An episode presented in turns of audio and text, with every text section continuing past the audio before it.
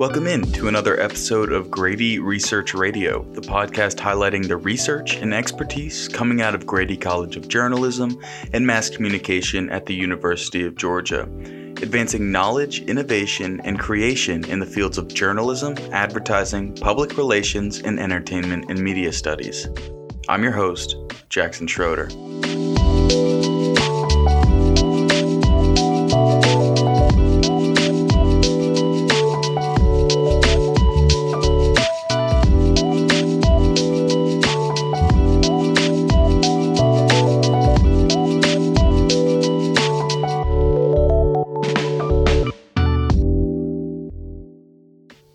Up to the midterm elections in the state of Georgia, I had a conversation with Dr. David Clementson, an assistant professor in public relations at Grady College and a political communication researcher, about the state of political debates, whether they have any real influence, why some politicians shy away from debates, the art of dodging questions, and more. So I'm interested in debates and their influence or lack thereof. Um, debates have seemed to have lost a little bit of their weight in recent years. Until about mid-September, Herschel Walker and Raphael Warnock they didn't even have a debate scheduled between them. Some races throughout the country don't have debates at all. So my question is, what power do debates currently hold, um, and can they change minds, particularly in a race like the Warnock and Walker race, where candidates are so different ideologically? Yeah, so debates are typically the most watched, most attended to, biggest audience of any campaign event during a political season. If people are going to pay attention to most anything other than, say, a, a, a, TV ad or YouTube ad that's in their face that they can't avoid. If they're going to be exposed to any campaign discourse at all, it's probably going to be a debate. And so, yeah, in the specific context of this Warnock uh, Walker U.S. Senate race here in Georgia, the one and only debate that they're scheduled to have is likely to be the most watched sort of uh, event of the whole campaign season, the number one thing that voters will be exposed to and would be affected by. Now, to the question of would they really be affected by the debate? Would voters be impacted by it? What kind of results would it have?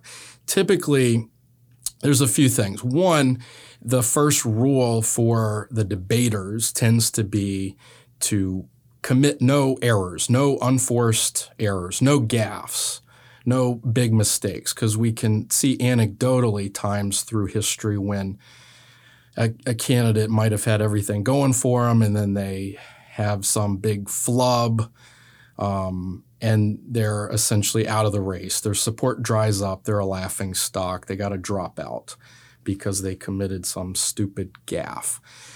Um, so the first rule is just don't make any mistakes. Don't make any unforced errors, gaffes, because the media are going to jump all over it and mock you, and it can be fodder for your opponent's attack ads. Now, secondly, uh, for the candidates themselves, their main goal ought to be crystallizing and mobilizing, incentivizing their own supporters, because that's really the biggest effect that a debate is going to have. It's not going to change hearts and minds, most likely. It, it's not going to really uh, affect uh, the ability to reach across the aisle and win over um, unaligned, unaffiliated voters really what they should be speaking to is their supporters, folks who are already inclined to be voting for them. Now that's really tough advice for for a politician because of course politicians want everyone to love them. They want everyone on both sides of the aisle to to see that they're the most perfect human being ever. But really the biggest effect you're going to have is motivating your own base, your own supporters. Now granted there could be uh, Republicans and independents inclined to support Warnock. There could be Democrats and independents inclined to support uh, Herschel Walker. But really, their chief goal has to be focusing on people who are already inclined to support you. Who's your base of support already? What do they want to hear you say? And then if you're speaking to them with the answer to every question, because that's research shows that you're really not going to so much change hearts and minds. You might not even move the needle whatsoever, barring some unforeseen gaffe or scandalous outburst. Um, but really, you got to stay laser focused on just crystallizing your own support.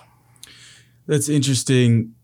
So it's mobilizing the support. So, what kind of answers? Is there kind of like a formula for the types of answers that candidates can give that mobilize all of their supporters? Because, you know, in some instances, some a group of people may support you for X and another group of people may support you for Y. So is there a formula that candidates follow that helps to mobilize voters in debates?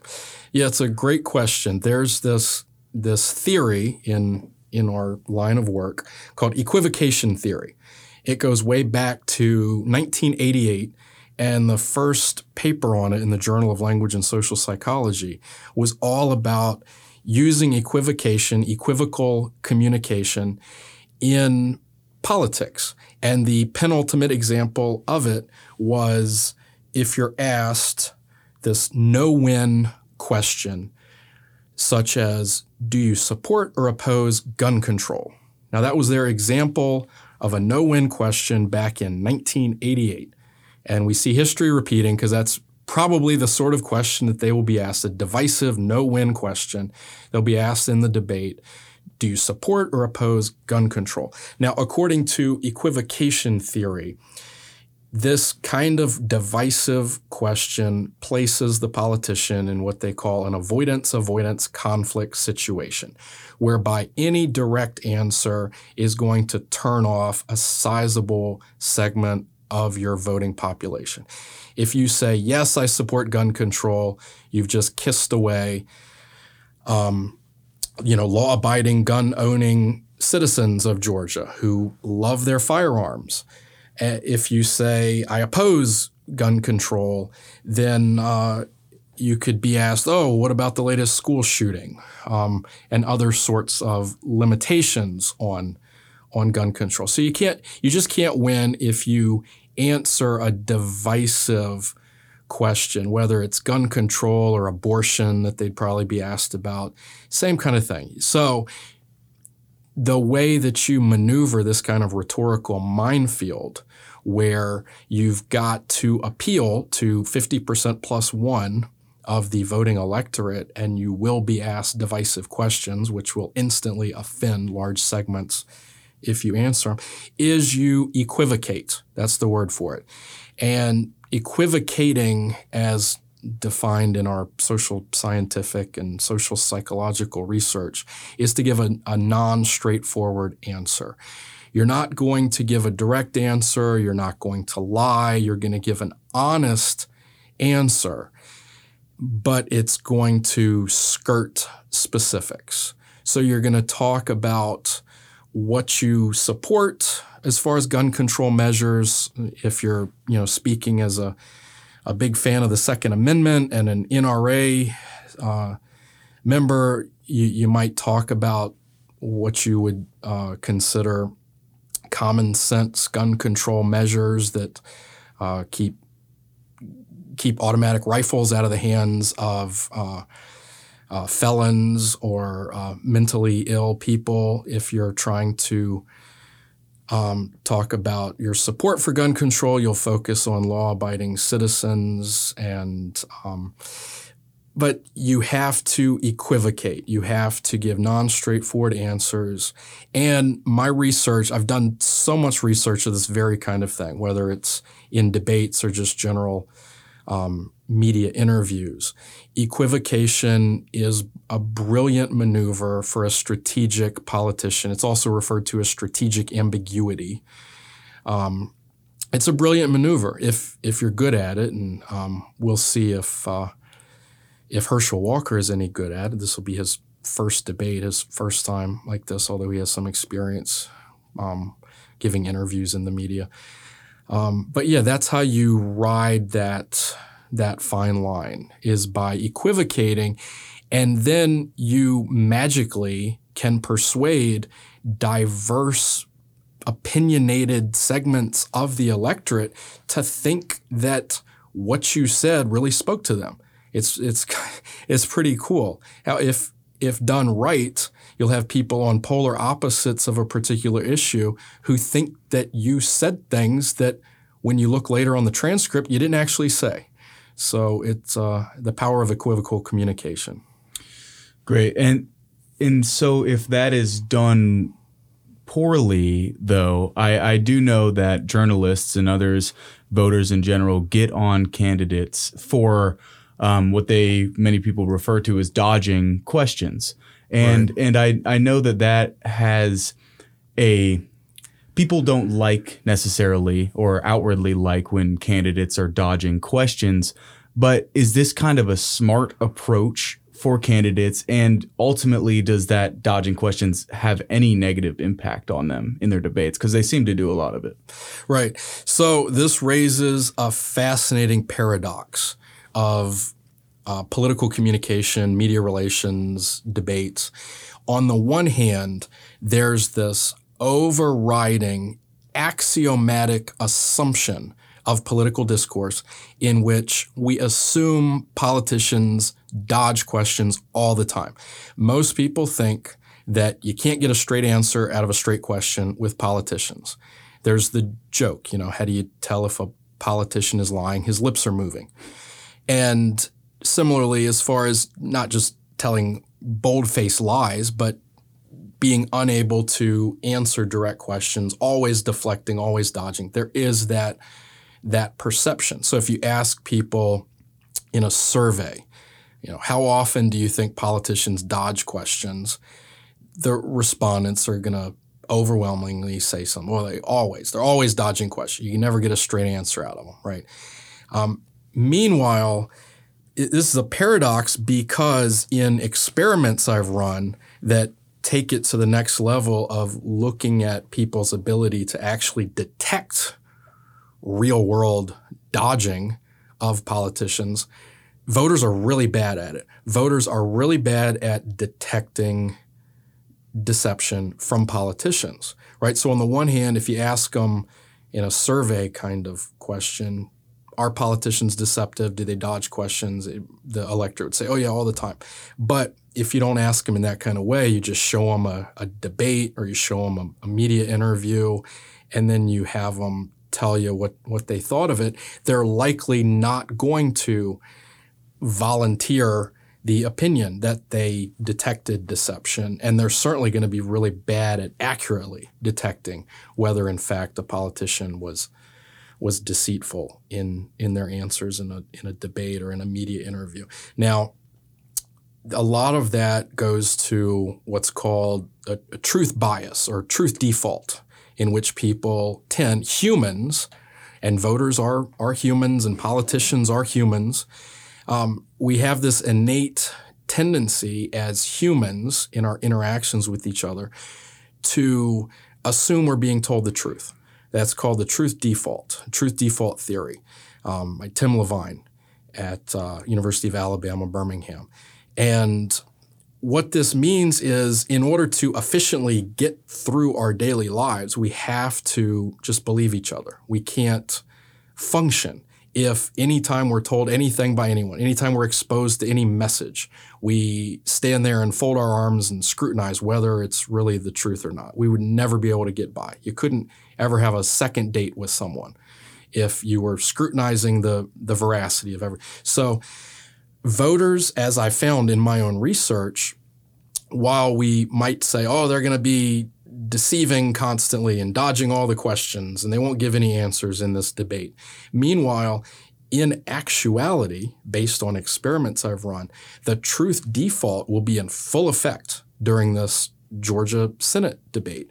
Voters will be inclined to be receiving incoming information as being truthful and my research has shown it even goes for, for partisan scenarios.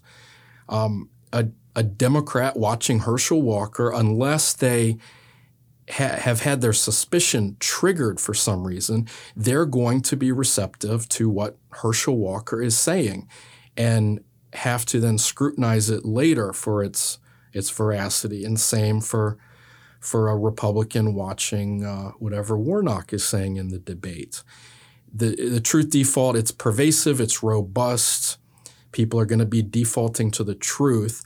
And of course, that's a weapon then that politicians can wield in the debate, where the politician can actually exploit voters' truth default, which enables them to either just make up um, falsehoods or more likely to be able to deflect questions with relative ease. Great. So the truth default is interesting. We we assume that these politicians are telling the truth when they're w- watching them in in live action.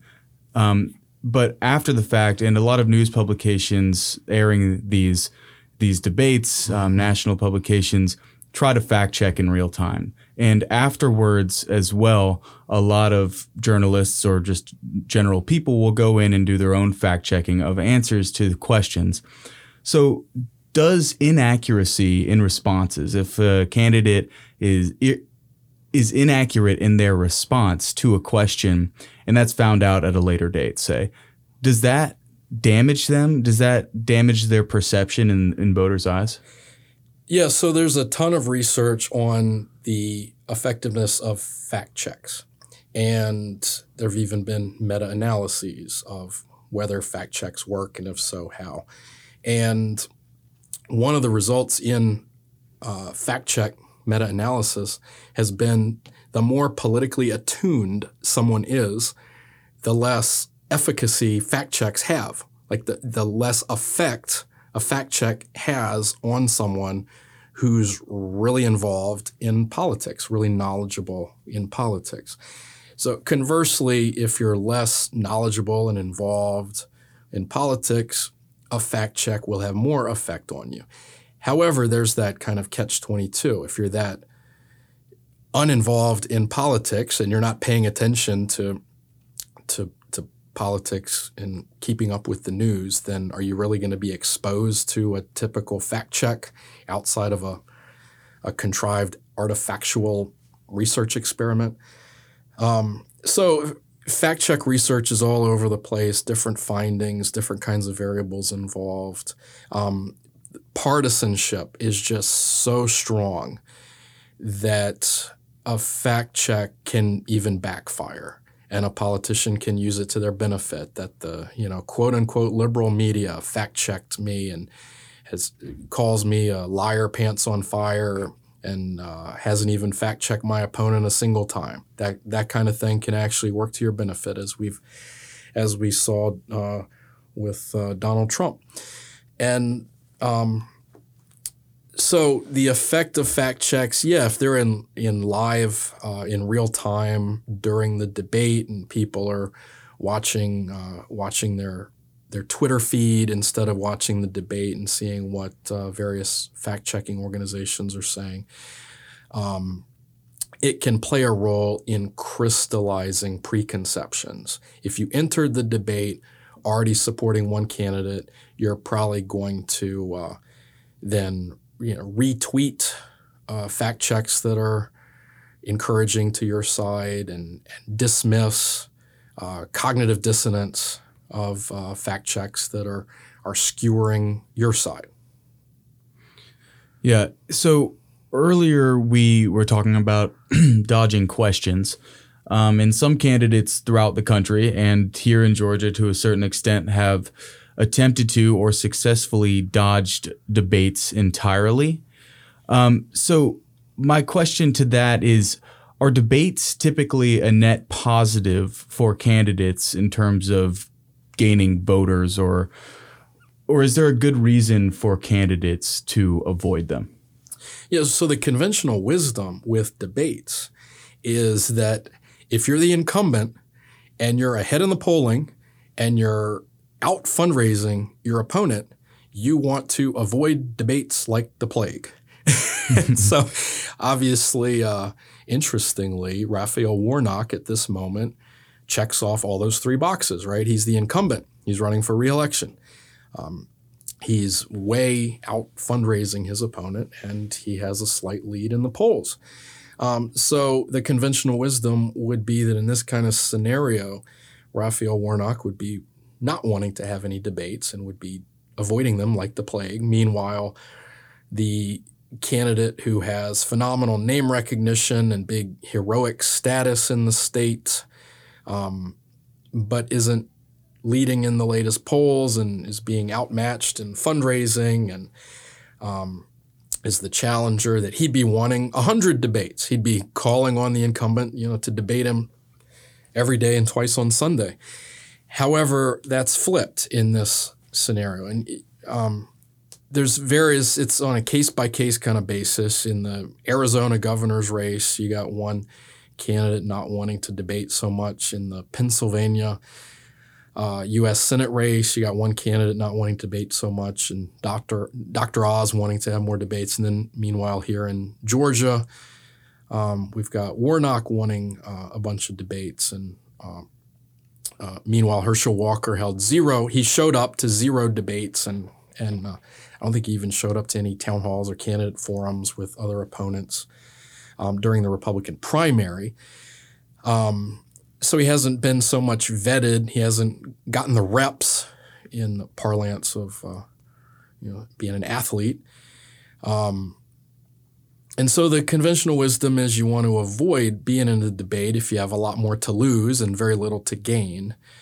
Uh, meanwhile, for whatever reason, that's that's flipped in this situation.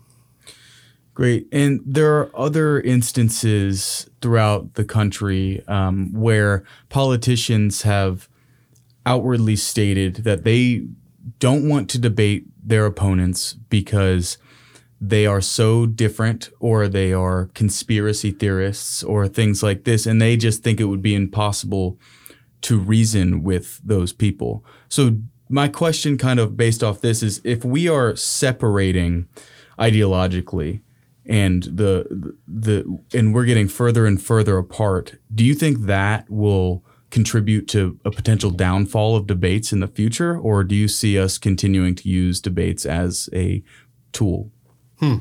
Interesting. Yeah, I hope we don't diminish that that our uh, love for debates doesn't uh, dissipate. But yeah, I can see that uh, in the last presidential election, uh, Biden and Trump only had two debates, right? And typically they have three debates, and the vice president typically has one debate.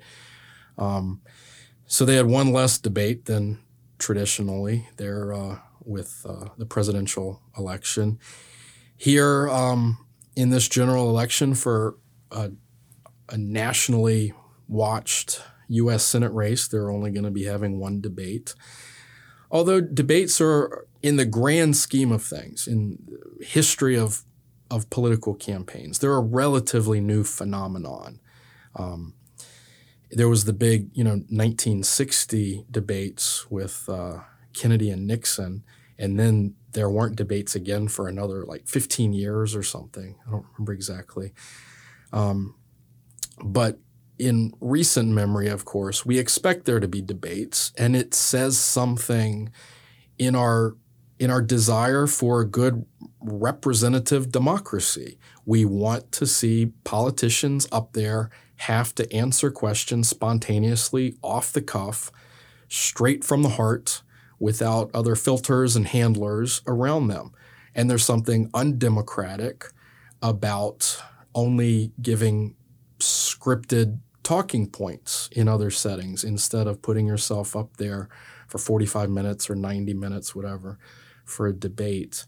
And so it certainly is a winning issue in terms of um, an informed electorate for politicians to consent to debates and to participate in debates. Um, you know, but Herschel Walker managed to win the Republican nomination easily against, I don't know, four or five Republican primary opponents without having any debate whatsoever. And he was hammered for that by his opponents and by the media and he he still obviously won the nomination nonetheless. Um, so he and or his handlers did a cost benefit analysis and decided you know it's not worth the upside, the potential upside, to uh, put yourself up there for a risky uh, primary debate. Um, but this is Herschel Walker. He's quite possibly the most famous person in Georgia. And just because something works for Herschel Walker in Georgia, certainly we can't extend that to apply to, to other politicians. And and yeah, with the polarization, as you mentioned in your question, the electorate is so polarized, we're exposed to totally different viewpoints. Uh, depending on what we're reading and what we're watching and different uh, you know 24/7 cable news coverage. So with the extent to which in-group out-group uh, partisan divisions are just so strong with the two sides just hating each other's guts and practically living in different worlds. Maybe a time in the not too distant future could come where it's just a waste of time to even have a debate because they're talking over each other and they're quoting statistics that the other side didn't even know about because they were never exposed to that form of political discourse with their news and stuff. Yeah, wrapping up here, I wanted to go back to something you mentioned earlier um, and and tie it into a, a different portion of this conversation. I personally am way more interested and more likely to tune in to debates to primary debates because that's kind of how I see Right, that I can yeah. separate candidates in my mind and actually make an informed decision on who in my party I would like to vote for. So, do candidates take a different approach to the primary debates than they would to the general election debates? Yeah. So primary debates are more influential than general election debates. A primary debate really can, have an effect on the electability and viability of a candidate more so than a general election debate. Um, and so strategically, you've got in the primary the electorate, the segment of the electorate that you've got to appeal to is far slimmer than a general election, obviously. Um, so candidates will tend to be more, I don't know, inflammatory in throwing their red meat rhetoric to the base, right? Because they've got to set themselves apart from a bunch of other politicians who hold similar, if not identical, stances. Um, like in in the primary debates that just took place here in Georgia um, earlier this year, you had several races in which the opponents had nearly identical voting records. If you went through their voting record, looked at what, you know what they'd supported and opposed in the in the Senate or the House here in in uh, Atlanta, they were identical, right? So they have to set themselves apart on other stuff. You know, they oh I I went to the University of Georgia. Yeah, me too. I you know I, I I'm at, oh, you know on Senate Bill one two three four. I voted this way. Yeah, I did too. Um, so on the issues on policy stances, they've they're identical. So strategically, they're going to be trying to come off as more impassioned or uh, or even more inflammatory, more divisive, uh, throwing more red meat rhetoric to their to their base to to set themselves apart. Whereas then, let's say they win the nomination, they immediately pivot then to trying to appeal to a brighter, uh, broader swath of the electorate. Right? They're going to modulate, moderate their stances to appeal to a more centrist segment. Um, and so, yeah, strategically, they're going to pivot to the general to try to appeal to more people, and they won't be as equivocal. They're not going to equivocate, or, or they will be more equivocal, whereas they weren't as equivocal in the primary season. Suddenly, they're needing to be more straightforward, and more non straightforward with more strategic ambiguity that they weren't as disciplined in exhibiting during the primary. Great. Well, thank you for your time today. Well, yeah, my pleasure. Thank you.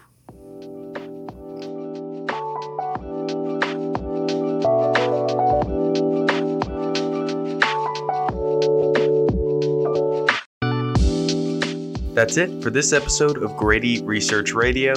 Thanks for tuning in.